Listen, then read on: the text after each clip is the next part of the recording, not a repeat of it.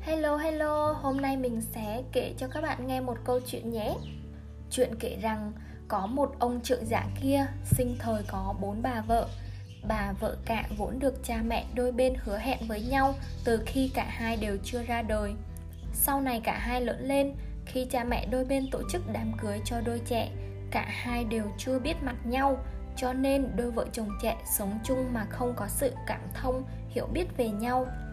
Chị như hai cái bóng bên nhau qua ngày, người chồng không thèm biết đến sự có mặt của người vợ lặng lẽ đi bên cuộc đời mình như một vật phụ thuộc trong sự âm u tối tăm của căn nhà cổ. Rồi người chồng ra đời làm ăn, buôn bán, dần dần khấm khá, ông ta bèn cưới thêm bà vợ nữa. Từ khi có bà hai, trong nhà luôn luôn vui vẻ với tiếng cười rộn rã, rụng rạng của bà ông trò chuyện, đùa giỡn tối ngày cùng với bà hai, đầu gối tay ấp tượng như mỗi tình gắn bó keo sơn không có gì lay chuyển nội thế nhưng, lòng ham muốn của con người cũng giống như câu chuyện bó cọ mà người xà ích dùng để dụ con ngựa vươn cổ với về phía trước, nhưng không bao giờ đạt được tới đích ông trượng dạ tối ngày đếm tiền nghe tiếng rụng rẹn mái cũng thấy chán. Bèn quyết định cưới thêm bà vợ nữa cho nhà cửa sầm uất vui vẻ. Thế là bà hai đành phải chia sẻ tình yêu của ông chồng Mời bà ba, uy nghi về nhà. Có bà ba rồi, ông mới thấy nếu chị quanh quẩn trong nhà thì cũng không có gì là thú vị. Chẳng ai biết đến sự giàu có sang trọng của ông. Cho nên ông quyết định cưới thêm một bà vợ thứ tư một bà rất sang, mọi người trông thấy là tấm tắc khen ngợi sự cao sang của gia đình ông. Ngụ trên danh vọng vinh hoa phú quý tràn ngập với tài kinh doanh và sự lạnh lùng tàn nhẫn trong thương trường tiền bạc cuồn cuộn vào nhà ông như thác độ ông say xưa trên men chiến thắng với danh hiệu anh hai chi tiền trong những cuộc vui trà đình tự quán. Từ trên đỉnh cao của danh vọng và quyền thế ông quên hạn một mặt trái của xã hội, cái mặt giàn trải đầy rẫy những hoàn cảnh khổ đau đói khát, cơm không có mà ăn, có ro trong manh áo rách cho qua đêm đông rét mướt. Rồi một ngày kia, ông ngã bệnh, cái tâm hồn cạn tàu rão máng ẩn trong cái cơ thể bệnh hoạn dầm dề. Kết quả tàn khốc của những cuộc vui suốt sáng, trận cười thâu đêm đã mau chóng đưa ông tới ngưỡng cửa tự thần trong giờ phút thiêng liêng gần đất xa trời, ông quyến luyến nhìn bà vợ thứ tư, tha thiết hỏi. Ta sắp chết rồi, em là người ta thương yêu nhất, em có đi theo ta không?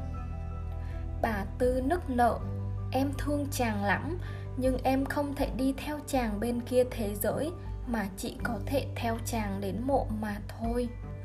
Quay qua bà ba, ông hỏi. Còn em thì sao? Ta rước em về đã lâu ngày ngày đều chiêm ngưỡng chăm sóc tô điểm cho em đẹp đẽ với đời. Nay ta ra đi, em có đi theo ta không? Bà ba nghẹn ngào.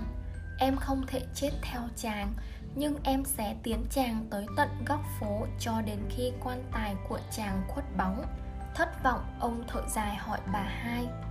Vợ chồng đầu gối tay ấp hàng bao nhiêu năm rồi? Ngày đêm ta chân quý em Ta cất giữ em kỹ lưỡng Nay em có đi theo ta không? Bà hai miễu máu Em sẽ tiễn chàng tới cửa. Khi không còn trông thấy quan tài chàng nữa Thì cũng là lúc mà chúng ta vĩnh biệt nhau. Ông trượng dạ nhắm mắt trong sự buồn rầu đau khổ. Một lúc sau, ông mở mắt nhìn về phía chân giường Nơi bà vợ cả vừa già vừa xấu của ông đang sụt xịt Họ cho có lệ. Còn bà, bà chắc oán tôi bỏ bê bà lắm. Đâu thèm nghĩ tới chuyện đi theo tôi bước vào cõi chết. Nhưng thật là bất ngờ bà vợ cả bị bỏ rơi của ông cất giọng bình thản. Em đã cùng với chàng bước vào cuộc đời này. Từ khi chúng ta còn trong bụng mẹ em sẽ đi theo chàng sang bên kia thế giới tới tận những cuộc đời tiếp theo của chàng mãi mãi cho tới khi nào chàng tu hành thanh tịnh hóa được bản tâm, giải thoát khỏi sinh tử luân hồi, thì sự liên hệ của đôi ta mới chấm dứt.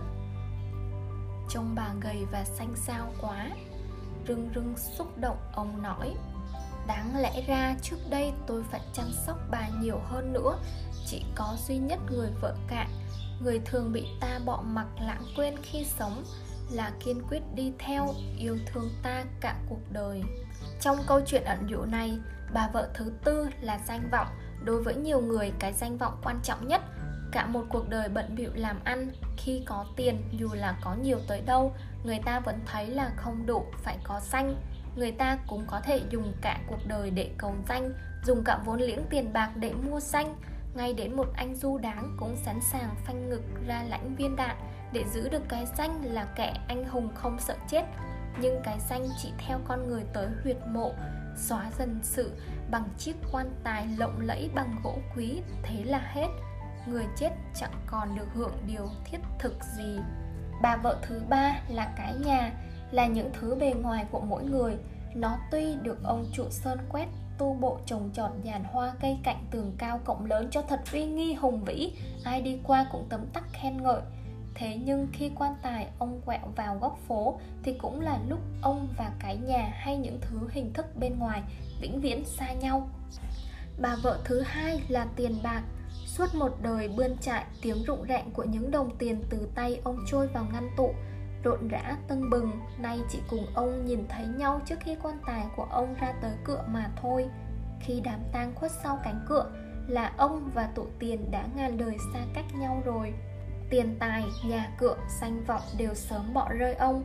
Chỉ còn lại bà vợ cả là léo đéo theo ông đến cuối cuộc đời, đến mái tận bên kia thế giới, theo ông sang tới những kiếp khác trong tương lai. Và bà vợ thứ nhất chính là cơ thể của chúng ta. Theo ta đến cuối đời, nhưng những năm tháng còn sống ta thường mặc kệ nó, thường làm cho nó bị độc hại, đối xử với nó không tốt. Bạn có đang đối xử tệ với cơ thể mình không? Hay đối xử tốt với nó ngay ngày hôm nay.